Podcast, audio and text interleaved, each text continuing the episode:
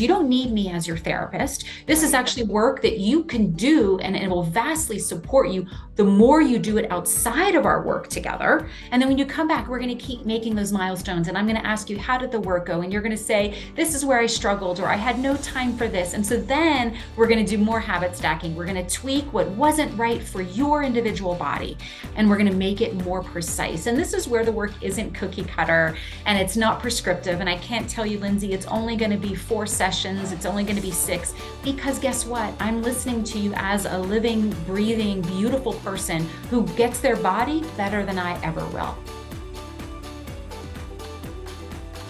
This is Pros Talk Pregnancy, the no BS show that's not afraid to get real about all things pregnancy, birth, postpartum, and beyond.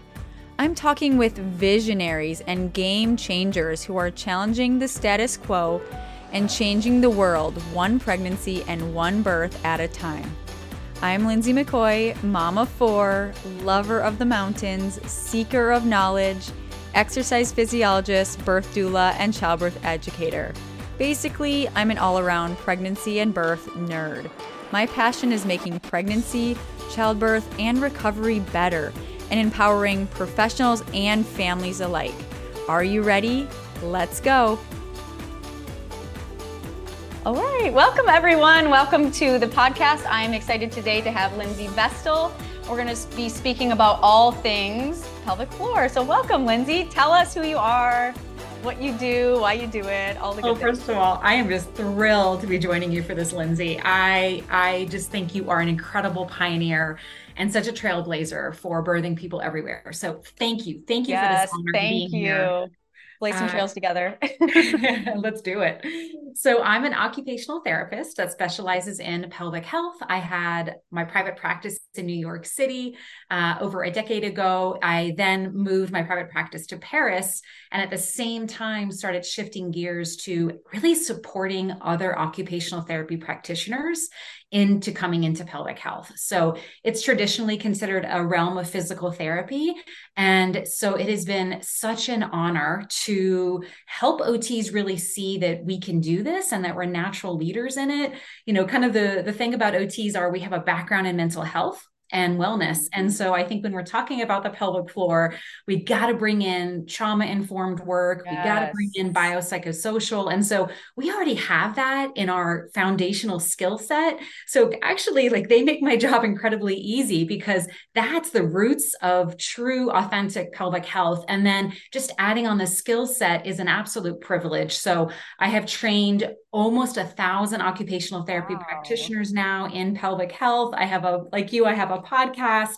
I have a. Facebook group where I host weekly lives of 6,000 people.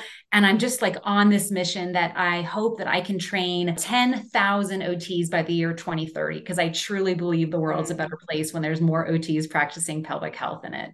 That's so cool. I love that. And I love your passion and your vision. I feel like we're we're very aligned in that. We're like we need to shift the way that we do things in our world. We need to show up in a way that we see progress and too often we just kind of slap band-aids on things. You know, I always think of it, I don't know if you have dandelions where you live, but you know like the dandelion, it's always about just like what's the symptom? Okay, let's uh, let's address the symptom. Or oh, I have a headache, let's take some pain medication. There's nothing wrong with treating symptoms, but I think what you do like kind of gets to the root because you know you pick a dandelion, it's going to pop the next day right back up because you haven't got to the root. You know, I grew up in the suburbs where it was like you don't have dandelions, and so my mom had this tool where you would have to like go deep and pull it up and it just like it's it reminds me of what we really need to and i think what you're doing in the pelvic floor realm which is like let's go deeper. Let's like see why you're having this symptom right and it's not always just that you're not doing enough kegels yeah. Lindsay, I love when you share those stories because there's so many, you know, I've I have been listening to your podcast and you know been on faculty with you and i've had the honor of that for a couple years now. And every time you share stories about your family and growing up and even simple things like I can imagine little Lindsay watching watching her mom with a dandelion yeah like, right like planting those seeds to the vision you have today. And so thank you for sharing that because it's just like these beautiful sparks where we can look back and go, wow, that was that moment when that kind of built on these principles or these values that I hold yeah. in such strong alignment now with the work that I do. So that was fun. yeah, I think it's just like people need to hear things in a way they can latch on because I think the body sometimes the body is kind of like people a lot of people don't even realize their pelvis is mobile, right? A lot of people just think their pelvis is like fixed, solid thing. You know what? I have to tell you before we get into it. Was, I was laughing because my ninth grade son, so he's 14. I don't know what we were talking about, but he was like, well, of course the pelvis moves or like is mobile or something. He said something about the pelvis that was like, people don't know this. And I'm like, Jasper, not everyone has 10 pelvis models in a cabinet in their living room. Like you are a unique soul. There's plenty of things that he probably knows nothing about because I know nothing about, but like pelvises is not that thing. But let's talk about it. A lot of people don't even know what the pelvic floor is, where it's located, that they have a pelvis.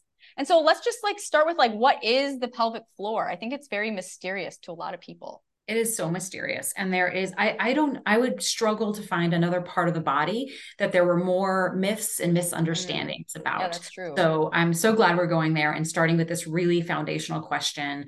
So the pelvic floor is literally simply put our bicycle seat muscles so yeah, you know, they're the ones that contact when we're sitting on a bike, regardless of your gender. None of that matters. We actually all have 14 muscles in the bowl of our pelvis. Mm. And they do so many things that most of us don't even think about. So they help with urination and bowel movement that's getting it out when it's appropriate and time and keeping it in when it's not have a huge role in sexuality and pleasure and the ability to orgasm Mm-hmm. And then it has an incredible role in protection and organ support. So there's incredibly important um, organs that sit right in the bowl of the pelvis, and the muscle's job is to really keep those organs supported and intact. So that's kind of a, a basic run of it. And I think fundamentally, it, it really has such an important role in feeling safe and in feeling in alignment with our nervous system. So there's been incredible studies out there that actually showed people at a movie theater. Uh, they were they were part of a scientific experiment where they were showed you know scary images and they were recording what the pelvic floor was doing. And regardless if whether or not they had pelvic floor issues at all, in fact, I think most of them didn't the pelvic floor innately tightens in response to watching this scary show. And so, what does that tell us? It tells us that it's a part of the body that is meant to keep us safe. It is meant to really support us and is an integral part of our being. And so, where we sometimes see things go wrong is because it is trying to keep us safe. Many times, our muscles down there are over gripping and are actually too tight. And so that kind of leads us into why Kegels could be a problem. And right. I'm not going to jump the gun here because I'm sure that's we're going to lead into that. But For I sure. couldn't not bring up that study and not yeah. mention that you know Kegels are have the best PR firm that have ever existed for thinking it's so like, true. It's the one stop shop. It's the one thing we're supposed to do regardless of our symptoms. And I'm going to tell you right now, I would not be in this field for over a decade educating future practitioners if that was the only tool we had. You know, that I love that you already are going with the nervous system because I find the more that I work with the body, the more I'm drawn to the nervous system driving everything. Like that's why when, you know, when we teach people about like creating balance and space for easier birth, the first step before balance and space is flow, which is mm-hmm. essentially getting your nervous system regulated because you can't flow if you're running from an t- imaginary tiger or whatever. And that's so interesting about the pelvic floor because thinking about, you know, this the birth and pregnancy space and think of how scared most people are going into that process.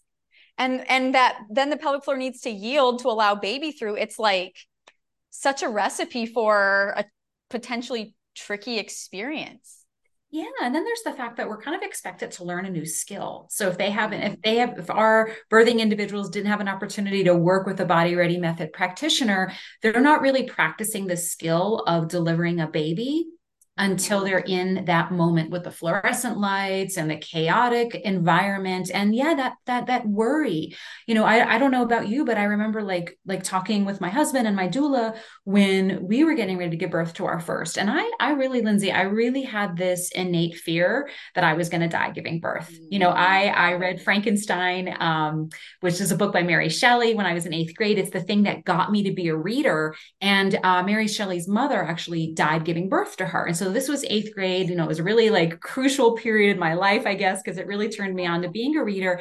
And I think it kind of planted that seed for me of like, oh, this could happen. Now, granted, that was in the 1800s. I gave birth in 2012, sure. but the nervous system doesn't know dates, right? It's sitting here going, oh, this is a potential. I could do this. And so we've got all of whatever stories are going into that birth experience, and we're trying a new skill for the first time. This new skill meaning giving birth. And so I'm a big and one of the reasons why I'm so drawn to to the work you're doing is like let's prepare. Let's go in with a plan and an understanding of our body and exactly what you just said, which is the pelvic floor has to yield and relax. So imagine if we're walking around tight and tense either because we're safeguarding we're maybe not always watching those scary movies, but certainly an ambulance going by or just an upregulated nervous system because we're not feeling in alignment with our choices or our life or what's going on, or we're not letting go of stressors as they happen, which is, you know, what we see in the wild. We see animals shake and let go of things. I think in our society and in our culture, we accumulate a lot of those tensions so if we don't stop and address them, we are this over overactive state. And if we don't have practice of what it feels like to let go and feel easeful down there, which is even helpful for walking down the street, you right. step off a curb, the pelvic floor needs to have a little bit of room yeah, to, like to let go. Exactly. exactly. Yeah. And so if if that's not happening, now we're in, in this high stakes situation of giving birth and we don't even know what it feels like from a kinesthetic point of view of what it feels like to yield. And so, yeah, this is one of the reasons why I think, you know, we we often let's go back to the to the beginning and let's go back to understanding kind of the sense of what our pelvic floor can do and how it can accommodate us in these little small moments throughout the day which all lead up to a better birthing experience. Mm, that's so good. So what are some strategies that you would suggest people if someone's like oh yeah i i do have a pelvic floor. I should be aware of it. Yes, I should I should stress less. I mean, that's easy to say. We could go we could have a whole podcast episode on like stress physiology and I love going there, but I but I want to go dig into the pelvic floor piece of like what are some and you know, OTs tend to be very good at like doable actionable steps, which I really that's what I love about your work. It's not just like giving people all this information, it's like applying the knowledge and so, what are some things that you see that tend to help people start to embody their pelvic floor better? Yeah, thank you so much for that. I, I do think I do agree that OTs that is a really a special sauce that that we have you know I, talk a lot about something called habit stacking which you know is is not my term but i love it because it's this idea that life is an opportunity to heal. Life is an opportunity to do rehab or exercises. You know, we don't need to carve out 30 minutes to lay on the ground and do mindless clamshells. Why not integrate it into things we're already doing? And so enter habit stacking, you know, where, okay, we kind of go through like, what is a day like in your life? You know, give me, give me the overview, Lindsay. You know, when you wake up, are you starting a cup of coffee? Are you maybe making some eggs for your family? We kind of go through a typical day of, of things that are predictable. And then we say, where do you see space in some of those rituals and some of those habits that you're doing where we can start to incorporate some of these things? So I, I want to just start with that in terms of looking at the individual's person's day and where there's space and actually turning to them and asking them as well. Because i think with a lot of times as practitioners there's kind of a power dynamic when we assume that we know best or that we know where it's going to fit in. And some of the work we do in pelvic health is very intimate and it wouldn't make sense to do it in the middle of a living room with the family around right? So really leaning on our client to to be for us to embody that facilitator approach versus a fixer, we're not a fixer. We're coming in to empower and support and lean on your innate wisdom. So, where does this fit in for, for what you're doing? So, we kind of do those logistical pieces. And then, in terms of the actual work, sometimes it's as simple as the breath. So, you know, I mean, the breath is like, we say it's simple, but I feel like, like I talk about the nervous system, I feel like the breath is like number one the more you learn, Oh, right? Oh, 100%. Yeah. And and here's the thing when we say simple, it doesn't mean it's not profound. That's true. Yeah. Simple can be profound. And it is That's actually. So true. Yeah. So, you know, the word simple, it seems minimal, but it's it's not. It's it's really incredible. And mm-hmm. also like, yeah, if, if you're already doing so many things wouldn't it be amazing if I came to you and was like, we're just going to build this into what you're already doing? And in fact, it's going to kind of make some of that, like I call it the mindfulness of the mundane, like uh, unloading dishes, you know, changing diapers, you know, cleaning Legos up off the floor. These are, these are kind of mundane activities. But if we make them a little bit more mindful, we also can downtrain that nervous system, which is absolutely going to help the pelvic floor because they are part of the same system. And so if everyday experiences can be a little bit more sensory rich. So maybe you need a little bit more stimulating sensory activities. Maybe you need things that are a little bit more calming. We figure that out um, together, and then we make we we adjust accordingly to whatever your individual nervous system needs. And in fact, this is going to be a really crazy thing for me to say, Lindsay, but when we work this way, it's possible we may not even need to do an internal exam with you because we're addressing the whole body and the nervous system, which has an impact on the pelvic floor. So I, I just want to go back for a second because I want to like a little bit more directly answer your question, which is like, what is the work that we're doing? And so a breath, the breath is is really kind of as, sim- as simple and profound as as we start. And so, you know, the breath and the respiratory diaphragm is actually a partner or a teammate with the pelvic floor. And so when we inhale, you know, our lungs need to expand so, guess what? The diaphragm responds to make more room and it goes down. Well, the pelvic floor, which is like a parenthesis, it's like a mirror image of that respiratory diaphragm, has no choice but to kind of yield and soften. And then the exact opposite thing happens when we exhale. And this is a beautiful thing that happens like 20,000 times a day. And if we do it optimally, and that pelvic floor is responding to that change in pressure, what a beautiful what a beautiful way to nourish that system. All right. the and you know organs in the abdominal area which is going to help with digestion and elimination all of those roles that the pelvic floor ultimately is responsible for. So if we're breathing optimally and this means like like in more of like a three-dimensional way so not superficial chest breathing but really and you know embodying the entire area that the belly is in. So we're breathing out to the sides we're breathing out to the back the pelvic floor is yielding if we do that well, that is really like the entryway and the gateway to vastly improving pelvic floor function. There's more things we can do, of course, to but it's amazing how much better people feel and how their symptoms shift with just that small tweak. That's so true and you know the one thing that is so simple that I I tell people to do especially during pregnancy is to get rid of their tight bra strap right? Because what do you, because the baby's taking up more and more space in the abdominal cavity, the ribs need to expand just to make space and then for the breath as well. And we're like, where does there's nowhere for anything to go if the ribs are tight. So sometimes I just have people hold their ribs and just don't let them move and try to breathe and see what it feels like. And you can feel, you know, more heaviness in your pelvic floor, or you can feel that you need to like do that chest breathing which is such an anxious breath right? It, it like isn't great for your nervous system to breathe in that shallow way. So it's so beautiful that the same stuff that makes you feel a little calmer and more regulated also helps your pelvic floor be more responsive helps your core. It's like it's, it's amazing magic. what just learning how to breathe better can do. Yeah. Yeah. I mean people people think like oh i need to go get someone to do internal work and like release my pelvic floor or i need to sit on a tennis ball or whatever which those things are beautiful but let's yeah. talk about like the way that i think of it is like again having those reactive techniques have a purpose and it allows that temporary release of those tissues but i always wonder like if you release a tissue but you haven't addressed why it's tight. Like it's like you said, it's just responding to light. So if we just keep watching all the scary movies and stressing out, but then we're like going to the PT every couple weeks to get our pelvic floor released, is it really doing anything, right? Exactly. Yeah. And I think part of why we even, you know, go to therapy to get that work released, which, yeah, for certain people, I'm going to tell you, it's everything. It does, it totally. does the needle. Uh, but here's the thing is the connection that needs to be made when that work is done is i think what's often left on the table. Mm-hmm. and what i mm-hmm. mean by that is right so they're in there they're maybe doing that release work.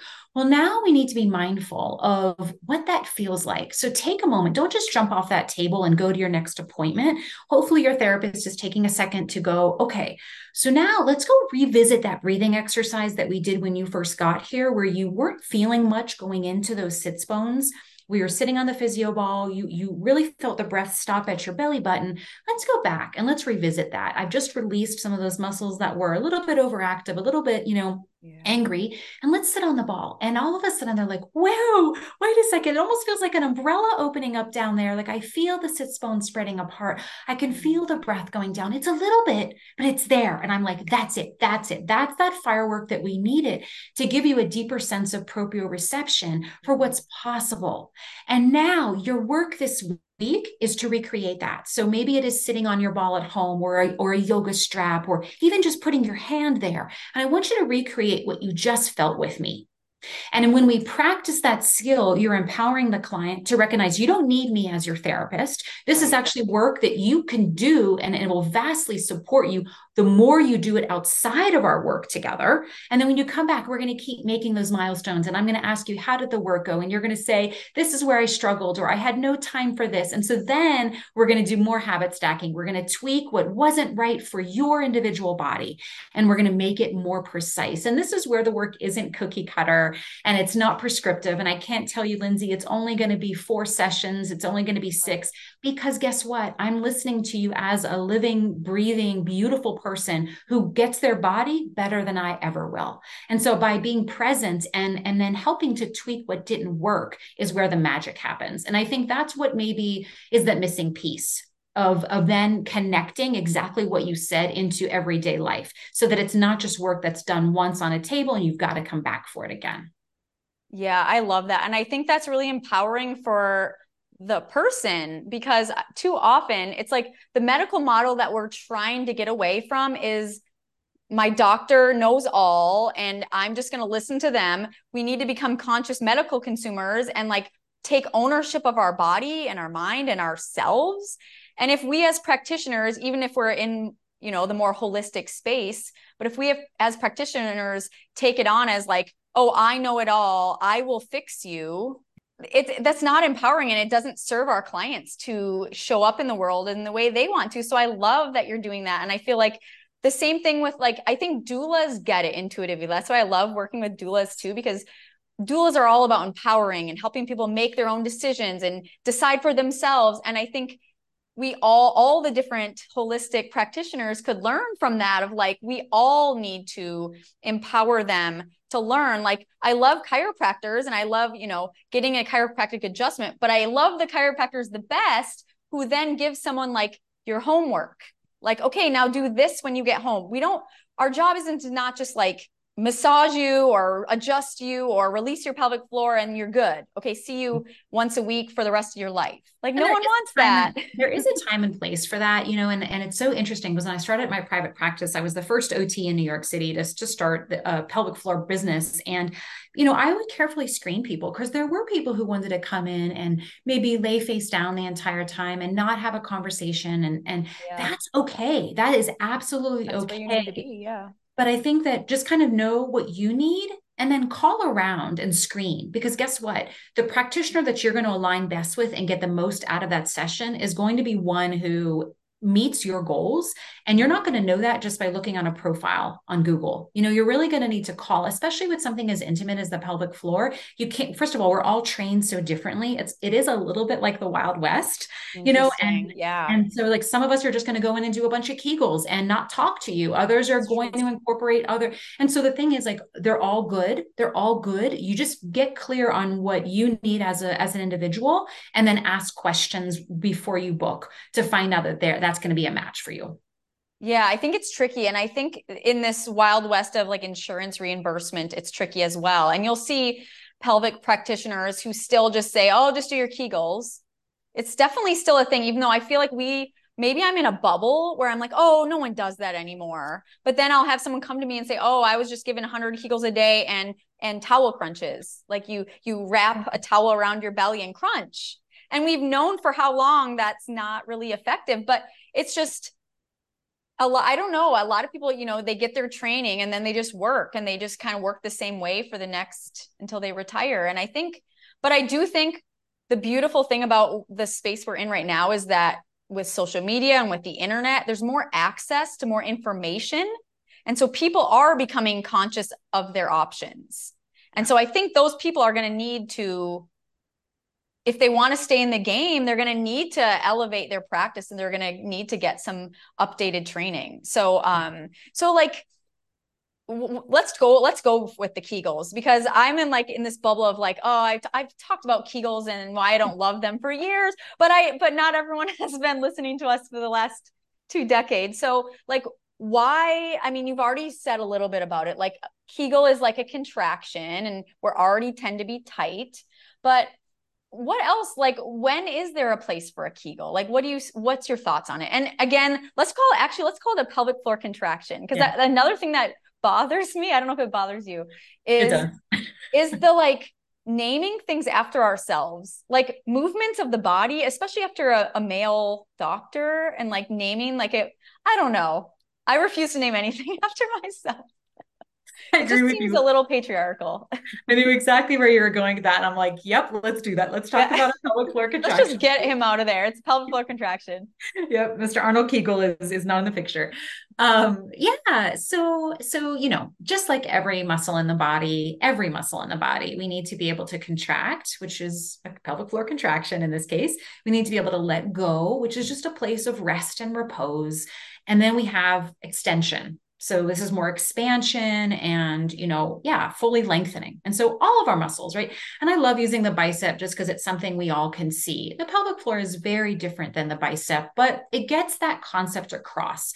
And and so, you know, usually I have a slingshot next to me. My my 9-year-old must have stolen it in pursuit of of a game that he was playing, but I want you to kind of think about a slingshot. And if a slingshot is all the way pulled back, it can't go any further all right. So it's at its tightest, almost like potential energy state.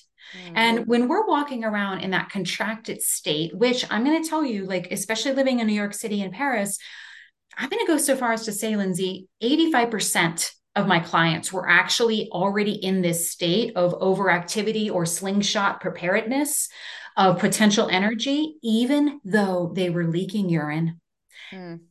maybe yeah. leaking stool, having painful intimacy, you know, and most people are like, well, it means I'm too relaxed down there. I'm too open. I need to. Yeah, that's what a lot of people think. They think it's like everything's flopping in the wind down there. exactly. But think about it. If most of my clients were overactive, it was the opposite. And so why do we leak urine if we're too if we're too contracted? Well, just like that slingshot, it's got nowhere else to go. I can't tighten it any further. And I need to be able to tighten. We mentioned this just a few minutes ago. When I'm walking down the street and I step off a curb, the muscles in my pelvic floor and actually all my muscles need to kind of have like a moment of of, of um, perturbation. So yeah. they kind of calm down and they come back up. Now imagine if I'm already gripping there I won't have that. I won't have that ultimate support or that trampoline like quality that a good healthy pelvic floor has. And so instead, my body lets me know, hey, something's something's up. I need your attention down here. And so it leaks urine. So basically, if we're walking around in that state, doing more Kegling is actually going to cause more problems. It's going to restrict blood flow, which is never a good thing. And it's going to actually make it more tight and tense. And so we might, we're kind of going in the opposite direction. So, you know, kind of coming back to this just very basic concept that we need to be able to move. And more importantly, we need to be able to have movement options. So a variety of ways to accomplish a task is what's ultimately the most, the most healthy healthy in all parts of our body when we kind of get stuck in a pattern whether it's the pattern of prescribing kegels if i'm a you know kind of like a jaded professional who isn't inspired and isn't can stay, stay, staying up on research or if i'm just kind of like mindlessly putting dishes away it's like let's take these moments as an opportunity to kind of recognize that we have options to move our body and and options really to even ask ourselves is this working for me? Like, is this choice or is this habit continuing to serve me? And I think that's just a great inventory to take, both emotionally and physically in all aspects of our life. So, a long-winded way of saying that, you know, Kegels are sort of like one half of the equation, but we need to be able to relax and tighten to get a fully supported pelvic floor. And for birthing individuals, I think it's more important to really think about that release because that ultimately the job of giving birth is one of the uterus. It actually is the one that is bringing the baby down. The pelvic floor's job is to get out of the way, to, to be an open door, an open window to allow the work to happen. And I think when we're tight, it's restricting that. And your body ready method goes into so many other reasons why that could happen, but just sticking to, to my area of the pelvic floor, that's often what we see.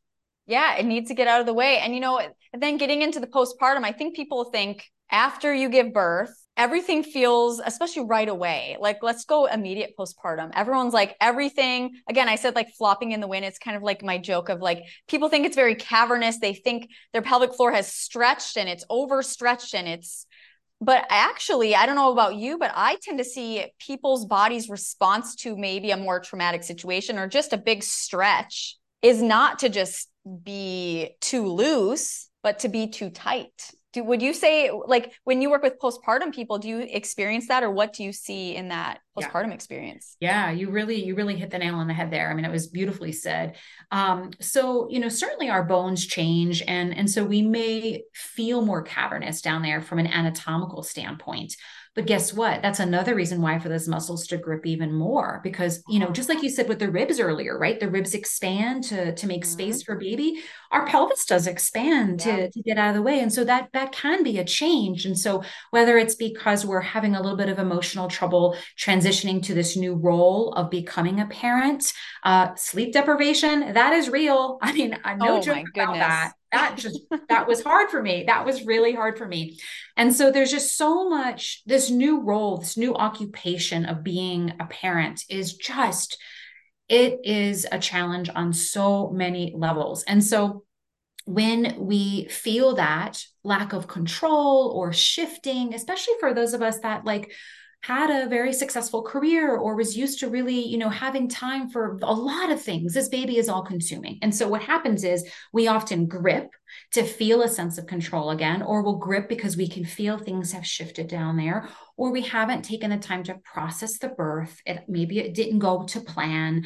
There's so many reasons. So and many. and and so, you know, hormonal changes, I mean, it, it can go on and on. And so, yes, you said it exactly right. What I'll often see is instead of this like flopping in the breeze, it's really this, this intention or this intent, both physically and emotionally, to keep it all together. Got to keep it all together for my family, for this new role I'm inhabiting, despite how maybe I don't feel aligned with it. You know, I got to do this. And so, as a result, we see that again, that overactivity of the pelvic floor. This episode is brought to you by the Body Ready Method, our game changing, interactive, fully online course for perinatal and birth professionals who want to elevate the way they serve their clients. We teach you how to help your clients prepare their bodies for a more functional pregnancy and efficient birth, and teach you what to do when during birth through the lens of birth biomechanics. Gain confidence and new skills to support your clients. Sign up for the waitlist for our next cohort at bodyreadymethod.com. I love the how you're so OT about it and I love it how you're talking about like the sleep and the stress of being a new parent because it is really a holistic experience. It's not just oh, I'm dealing with no sleep, a baby who's crying, my life shifting completely. And then I'm just going to go and get someone to massage my pelvic floor and then just keep stressing and not breathing and suffering in a lot of ways. And so I think that's a really important thing to address is like, let's look at this whole person, this new parent. Let's look at how they're sleeping. Let's look at how do they have care help at home. I think we as a society really don't take care of people postpartum. We are in our like single family houses and you're just kind of expected to especially by like baby 3. I remember like baby 1 people kind of cared, but like by like my third baby the only like I was I remember coming home from the hospital or I didn't have a hospital birth but hot home birth but like that's just what you say but um you know I remember having this baby and then um kind of being like okay like people just expect by the third or by maybe even the second that you have it all figured out and you're like no every new baby you need the support and I was so stressed out and the sadly, then my my baby, you know, got sick and, and we needed a lot of hospital care for a heart defect. And then people cared and then people were supporting us, which was beautiful. But it shouldn't just take that. It should just be innate in our culture to support the new family.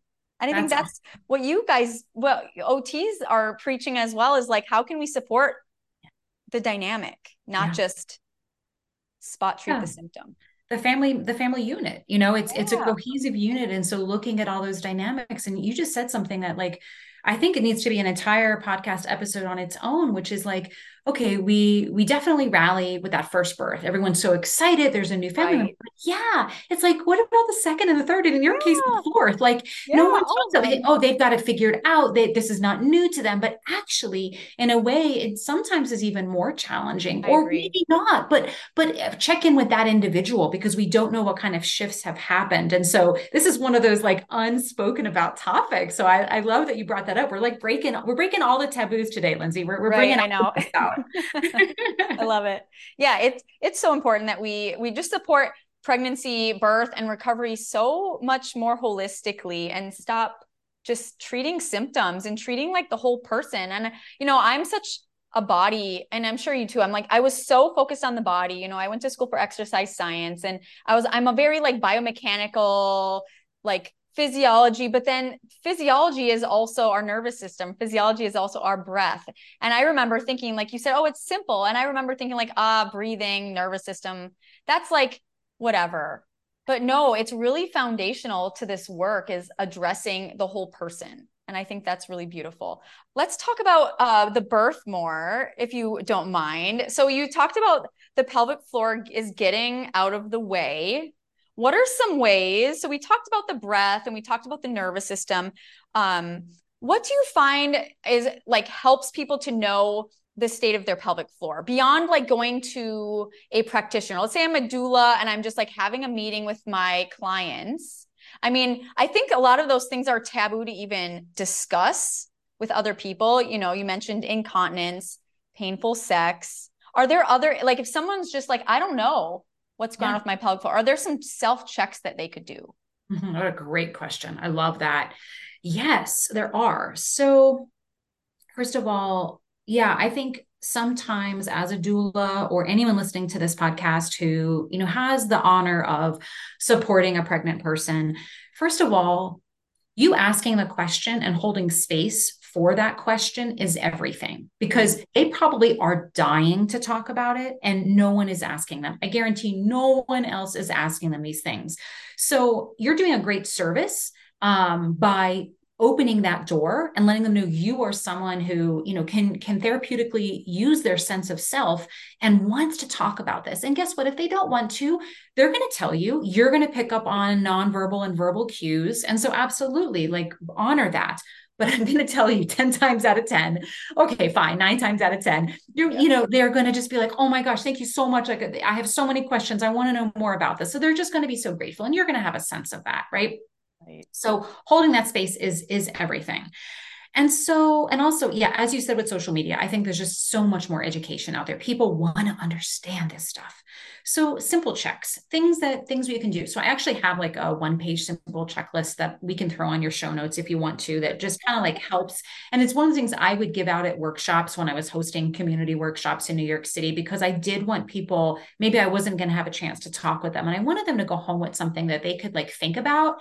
And I often told them to keep it because maybe six months after they have a baby, they'll answer the questions differently than they are now. And that's also an opportunity to kind of say, hey, I might need some help here. Things are different. And so, really, just checking in with your three basic habits. So, again, they were elimination, both urine and bowel, they were intimacy, and they were support.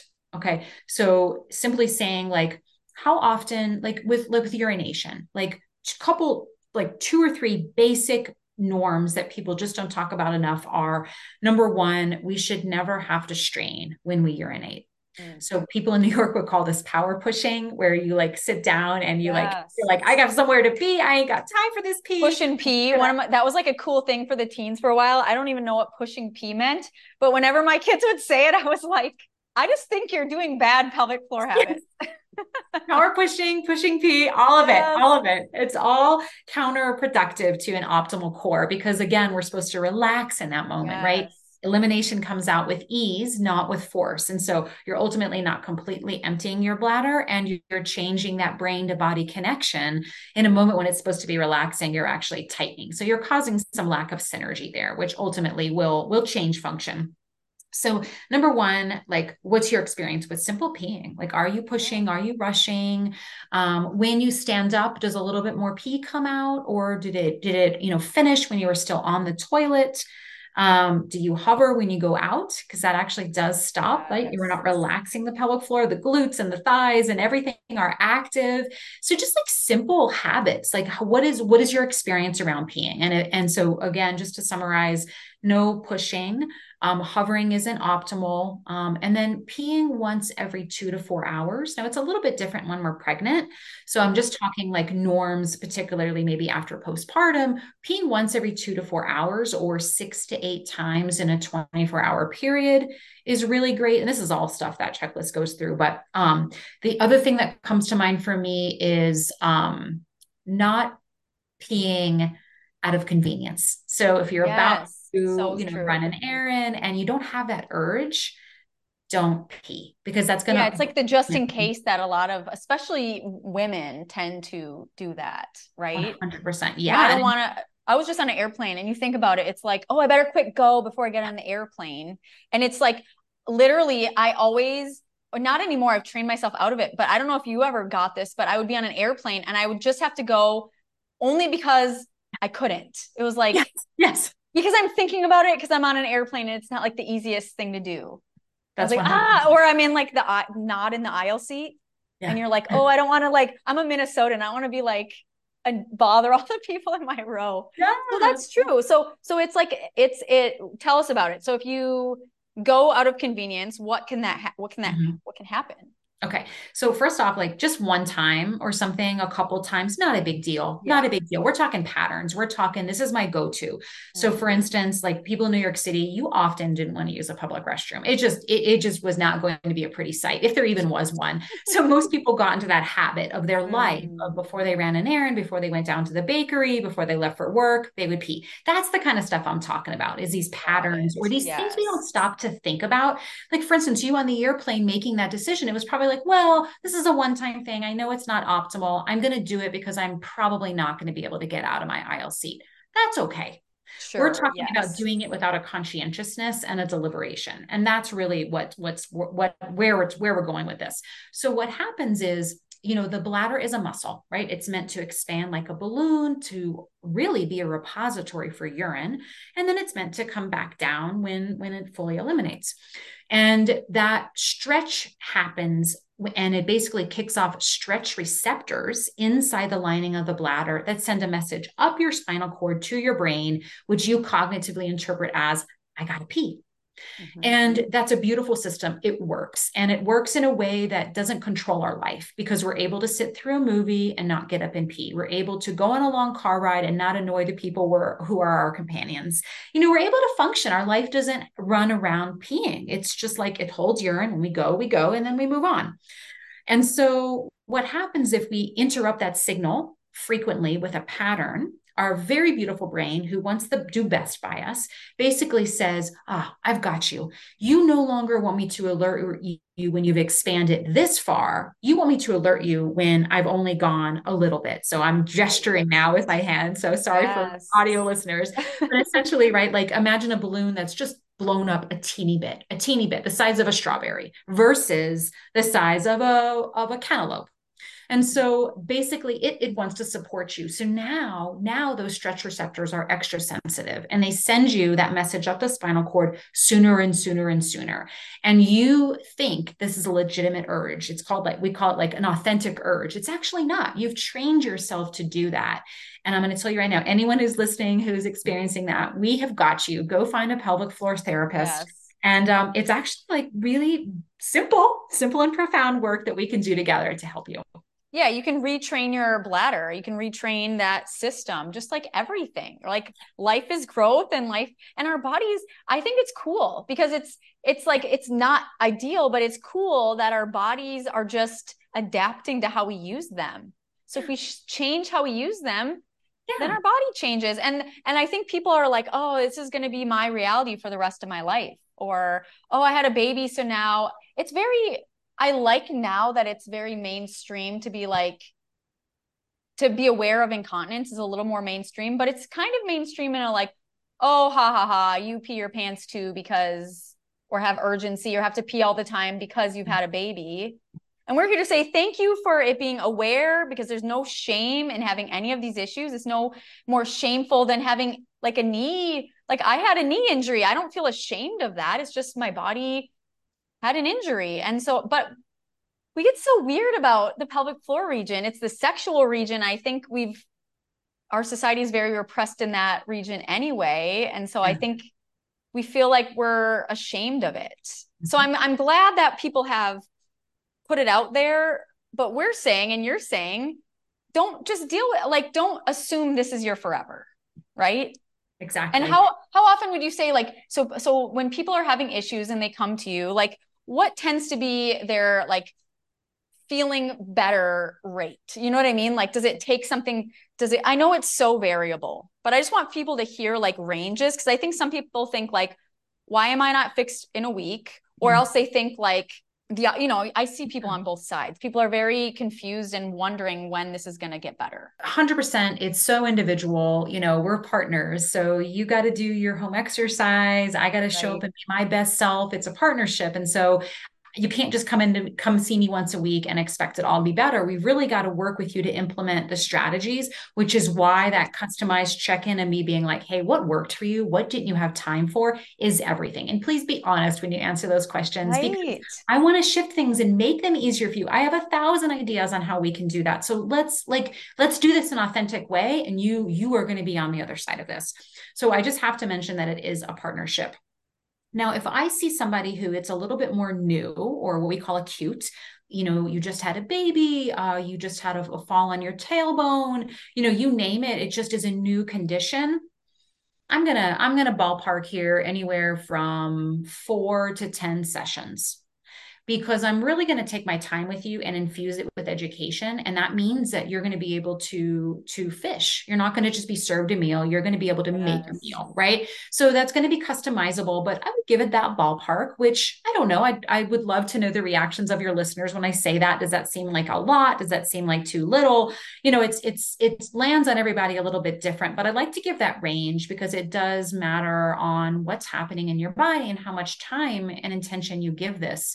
Now, if you saw me because you've had constipation for 20 years, you know, you've been, um, you know, not telling anybody about the urinary incontinence, um, you know, let's say it's a longer standing issue, or let's say you didn't have any issues when you had a baby and now you're going through menopause and now some of these new symptoms are are arriving. Any of these scenarios where it's a little bit more of like a chronic that could take that could take more time you know um, because we're dealing with things that have really been in place and have been patterns of yours for a while.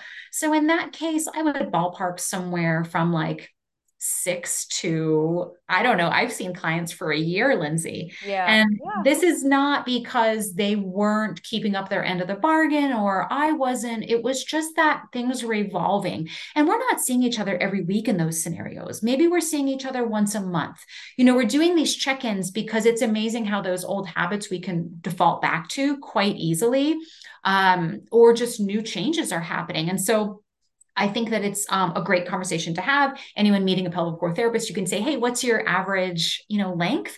but also know that there's just like so many, we can't read the future. We don't exactly know, but we're just going to see you for that right amount of time. And we're going to be able to update that as we get to know you better and give you a more accurate assessment.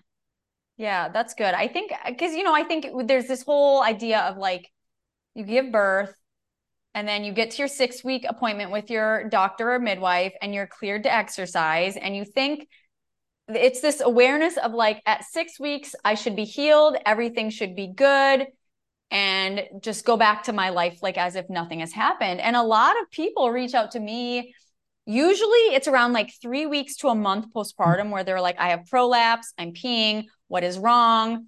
Or even around six weeks they're like i don't feel fully healed. And I think it's important for us to put it out there that that's normal, right? Like, and I, I found a lot of people assume they have prolapse, and maybe some of them do, but a lot of people around that month, it's that it's I don't know why it's the month for people for me, but I my theory is that's when all the help is back to work like your partner's back to work like every you're on your own now probably and you're back to everything but you're still in this like acute recovery phase but now you're you're like not really focused on it. And so you're getting these symptoms and you think now i'm screwed for life. So that's that's the thing i really want people to know is like early postpartum i think is like a year. What would you say? Like how long do you see people like or how long do you consider them like i know postpartum is forever but like how yeah. long do you see as that? Or do you agree with me that it takes what? I, what I typically say is nine months in, nine months out you know yeah. basically but honestly i think it is probably closer to that year. But what i like to say and why i say it that way is because nine months it's almost 10 months okay? Yeah. full term. Yeah. and it's like i remember those days. Like there were some days i'm like we're only at five months? Are you kidding me? I am ready to have this child right? And then other times right. it's like oh, do this forever. It's like we all feel that those full 10 months were a long time and so I like saying that because it's like, yeah, man, I remember like every, like, I couldn't believe it. It was on six months. I was on seven months. It's like, okay, so associate that with those changes, all of those changes that took place from the baby being a seed to being a full, you know, full birth baby. It's like, wow, okay, so so that amount of time it took to grow my beautiful baby, I'm going to need at least that amount of time to recover and recalibrate. And so I like to say that just so that they have like that mental association of like that length of time and that it's now that same at least amount of time to to kind of get to know your new body again. That's beautiful. There's a term, I'll have to find it. I it's it's I think it's Dutch, ontzwangeren. I can't remember the exact term, but I found it and I I I latched onto it and it's it's it means to unpregnant. It's this idea of nine months in, nine months out. And it's like wow why does our language not have that word? Mm-hmm. Because it like gives honor to the unpregnanting process of like it's so beautiful. Because think about it this time that you're like obsessed a lot of people i see a lot of people really obsessed with especially like diastasis recti and their pelvic floor which i get because things shift a lot. And they're so obsessed with healing sometimes but then they're also not sleeping and they're also trying to figure out how to take care of this baby maybe a toddler this there's a lot going on and so it can take longer to heal when there's a lot of stuff right? Oh, i feel like oh, yeah. we need to honor that time. We do and and while i think sometimes people think like i'm if I don't get back now, I'm never going to. Mm. You know, I'm mm. going to miss that window. It's just never going to happen for me. I need to capitalize on the enthusiasm or that routine I had when I was pregnant of going to the gym and I just want to say, like, we are so neuroplastic. We are so mm. growth oriented. And, you know, I have clients who call me in their 80s who are like, you know, I had a C section. Is there anything we can do? And it's like, absolutely. Yes, I know. There's always hope. There is always something we can do. And so, mm and it could be small it could be big it doesn't matter because it's all going to support you. And so yeah i i 100% agree with that and and, and love that term because it is something that as a society we need to re, um, respect more and give attention to. All the attention is on the pregnancy and the birth. We don't ever talk about and we're just expected to snap back and get right back to it. And while i get that productivity and that you know that sort of like go go go attitude which i saw so much of in new york city. It's like who is that really benefiting? Is that benefiting the parent the birthing person? Is that benefiting the baby? Is that really benefiting society? Like i remember going back half like eyes closed just trying to stay awake. I was not my best employee self. So no. it's like let's just be honest and go all right how can we shift this so that everyone benefits? Yeah i mean i think it is wild that dogs, like puppies, are not, are not allowed to be pulled away from their mother. I think it's like 12 weeks or mm-hmm. something. It's like if you pull them apart before that, there's like detrimental issues. I'm not probably quoting it right. Yet, a lot of new parents are expected to go back to work like immediately, like within yeah so I, so I, I think there's a lot of different pieces and i love this there's a lot of different people doing a lot of different things to hopefully shift this yeah. um yeah. and i'm so grateful for ots um actually before we go i just want to hear like just from your perspective like someone who's new getting into the either pelvic health or getting into working in birth pregnancy postpartum like what advice would you give to them about the pelvic floor and how to integrate it into their work mm. i know it's kind of mm. like a big question yeah. I mean, I honestly think to kind of get comfortable with the topic yourself first, mm, you know, to kind of get to know your own body and and your mm. habits and kind of like because if we ourselves aren't comfortable we're often not going to be able to open up that and hold space for the client in front of us. And i know we all deeply want that. I know that if you're listening to this like you want to be that person in your your client's life who can have these conversations and make this stuff easy. It is so rewarding lindsey. Like it is one of the best jobs in the world just to be able to help someone feel comfortable talking about this because i'm telling you there's just not many other professions that do. And so to be in that unique role is a privilege. And in order to do best by that privilege kind of check in with yourself first on do you have any biases? Do you have any you know things that that you can recalibrate so that you can show up the best that you can? And also find out what's happening with your body you know like do those simple checklists or go see a pelvic floor therapist and find out what's going on so that you kind of because it also can help you be a little bit more empathetic and understanding mm-hmm. when they when they share what's going on. So that's first and foremost. And then second is like you know get a little bit of good good education you know listening to your podcast listening to my podcast finding people on social media that are reputable and respectful and give good information. Just i'm not i don't you don't need to read a thousand books on it. You don't need to go down that whole rabbit hole that probably you and i have. Just enough information to kind of know what's optimal and for you to go you know, I think it would be helpful for you to see a pelvic floor therapist for that. And so just simply knowing those norms, you know, we already talked a little bit about the P. Um, for intimacy, I'll just quickly say that um, you know, it should never, it should never be painful. Now, your first couple times after birth, it may be, and that's that's actually like normal. But what we want to see is that it gets better each time and that it doesn't take more than a couple times for that pain to go away.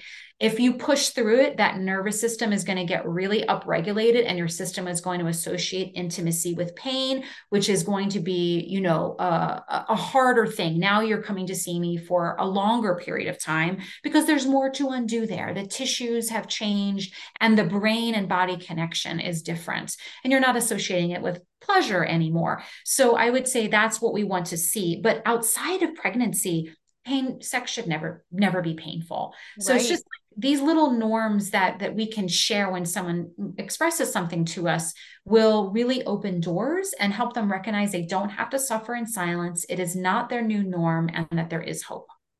That's so true. You know, I I think again, we're we're such a shame-based society, especially around sexual health I remember I had a doula client once. Uh, we were talking and she she we were ta- I don't remember how it came up but we I realized she couldn't do a kegel. She'd never been able to do a kegel. And she didn't know why and she also had painful sex. Mm-hmm. And it wasn't something that that she like even thought to share. Especially like Minnesota we're all very like I don't know, everyone like we're also I don't know what the word is, but it's not something it's not, you know, I go different places of the world and people are much more open, but here it feels like everyone's so sexually repressed and it's like scary to talk about and i realized of course she you know she had painful sex and she um, couldn't do a kegel and then she pushed for like four four hours for her last birth and we're like well if, like think about it like she was in this she was in a kegel she was in a pelvic floor contraction like she was just so tight. And so it was like, wow, this is not something I need to deal with. And it's so beautiful. You don't have to be an expert on the pelvic floor yeah. to help someone. Like as yeah. a doula, you're the person that they might share things with that they normally wouldn't share with to anyone.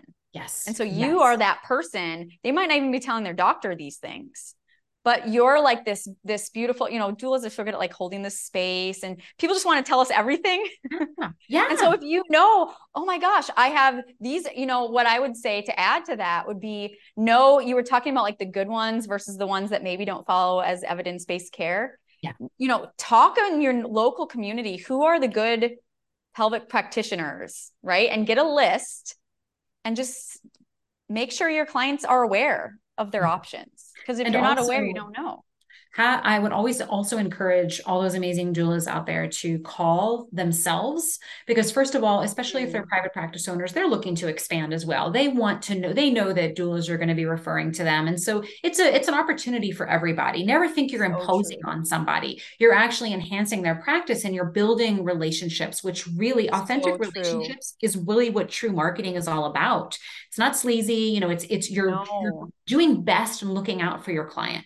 So call your local pelvic floor therapists and just you can do a simple phone call. You can do a, even better a meet and greet. That's what I would love to do because also you're looking to find out like like let's say I'm a pelvic floor occupational therapist, right? And I'm meeting with different doulas. I want to see like well kind of like what's your flavor? What's your specific what do you love? What do you you know and that way when i have different clients i'm going to play a little bit of matchmaker. I'm going to totally. go oh, you know you got to find this doula right? So there's that advantage but there's also the advantage as a doula to be able to be like so what's your view on kegels? Or how often do you give kegels? And that's like such right. a great setup that is a good question. I asked that one too. If they do it they're going to be like oh my gosh it's you know and then you're going to know and you're going to be like okay this is probably not like the the best person I want to align my practice right. with. Or you're going to just spark a great conversation that's just going to build relationships. So, uh, you know, I would also just ask you to take that extra step and, you know, interview the people in your community, which is just going to open doors. That's so true. I think community, you know, we're both big community builders. I think community is the way forward. Community is the way that we shift the paradigm when we can all come together, when doulas, OTs, PTs, chiros, nurses, doctor, you know, I'm leaving out a bunch of them, but when we all have this awareness of the pelvic floor, we don't all have to know the same things and be every like I don't I don't need to be everybody for someone, but I have this community that I can pull on and that's how we help our clients, not by being the everything for them, but by like holding this community. And like you said with marketing, you know, I remember doing a meet and greet with some pelvic PTs years ago, and I probably sent them hundreds because I liked them. You know, like we we vibed. I got their approach. I loved their approach. I loved them as people. And anyone in that area of the city, I would just throw at them because I want, we all want our clients to have good practitioners, right? That's right. That's right. So that's beautiful. I wanted so final parting words. Tell us where oh. we can find you. Um, I I I know people are gonna be like, I need to know more from Lindsey. I mean, we're was, we're the Lindsay crew. So tell me where they can. Oh, that's right. A Y and E Y. Yes, yes. I was just going to add super quick on something yeah. you just said, which is like, what a relief to know we don't have to do it all. Oh, like so, so true. many of my of my students who take who take my courses are like think that they have to do it all. And while I respect that and admire that, and I was definitely that way, I want to just like demystify that right now and mm. tell you that it absolutely is not all on you. You're going to need the dietitian, you're going to need the doula, you're going to need the massage therapist. Like you need so many people because to be able to do it all is just not possible. And so that community, Lindsay, that you're talking about is indispensable and also will help you not burn out because so that true. pressure that we put on ourselves it is the fastest path to burnout. You may not feel it now, but I promise you it's coming. And so just know also that when you can look your client in the eye and say to them, I don't know the answer to that, but I know somebody that does and I'm going to get back to you. That is going to build the connection between the two of you so that when you do speak on authority about something, they are going to listen to you and they're going to respect you because you know your lane, you know your area of expertise. They're not expecting you to know it all. And when you let them know where they've touched on something you don't know, it just it just builds that relationship. And so anyway, I just wanted to I love that. I think yeah, I think that's just part of being an expert is know like the more you know the more you realize how much you don't know. At least that's for me. I feel like it's easy to like think you know it all when there, you know, just like a little bit about the pelvic floor. And then you get into it more and you keep peeling back layers and you're like, when do these layers like you keep peeling and it's like it's never ending. And so life is growth and we're always learning. But then we always have other people like I can go deep with this because you're going deep with this. Yes, exactly. That's beautiful. So beautifully said. Yes. So sorry to answer your yeah, question where people can find me. Yes. And the best thing is my website, which is functionalpelvis.com, and then my podcast, which is OTs and pelvic health. So I primarily now support people who want to enter pelvic health rehab. Um, but I definitely love helping doulas and childbirth educators and everybody who's not an OT learn as well. Um, just because I, I just, I have such respect. And I, again, speaking on this community. So my podcast, even though it's called OTs in pelvic health, I invite everyone listening to this podcast to check that out. And then uh, my, my, my uh, website, which is functionalpelvis.com. Amazing. And Lindsey's also faculty again, third year um, for the Body Ready method. So um, registration is already closed for this year's cohort starting in October, but we'll we will do it again. And um, I just am so grateful for you bringing it in. I think the cool thing about that BRM program is we have a pelvic therapist, we have a massage therapist, we have a midwife, we have me kind of in the ex-phys doula field, we have another doula, like we we have a mental health therapist, and so it's the same thing of you. It's like it's looking at everything through this more holistic lens and bringing in experts from all sides so that we can all get this base level. You practice what you preach. I mean exactly totally. what you're sharing now is what body ready method is. And i i find that is so unique to have all those perspectives represented. And so i i will just say like hands down you know i've been on faculty for three years and the ots that i support so many who have taken your course it is truly a life changer. It is a game shifter. Thank you. Um, so thank you for the work that you do. The honor to be around this incredible community that you've built. Um, it is changing lives, and it is just an honor to witness. So thank you. Yes, thank you for being with us. You know, when you say perspective, what I liked it, my example for the perspective, if you, if you get like a like think of like a like a toilet paper tube. If I'm only looking at it from here, this side, it looks like a rectangle. If I'm looking at it from this side, I think I'm seeing a circle. But it's when we draw ourselves out and we see it from all the sides, we're like, oh, it's neither a square. Well, it is a square and it is a circle, but it's really a tube.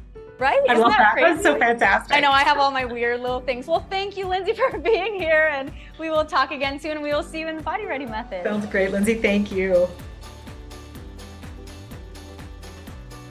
Thank you for listening to Pros Talk Pregnancy.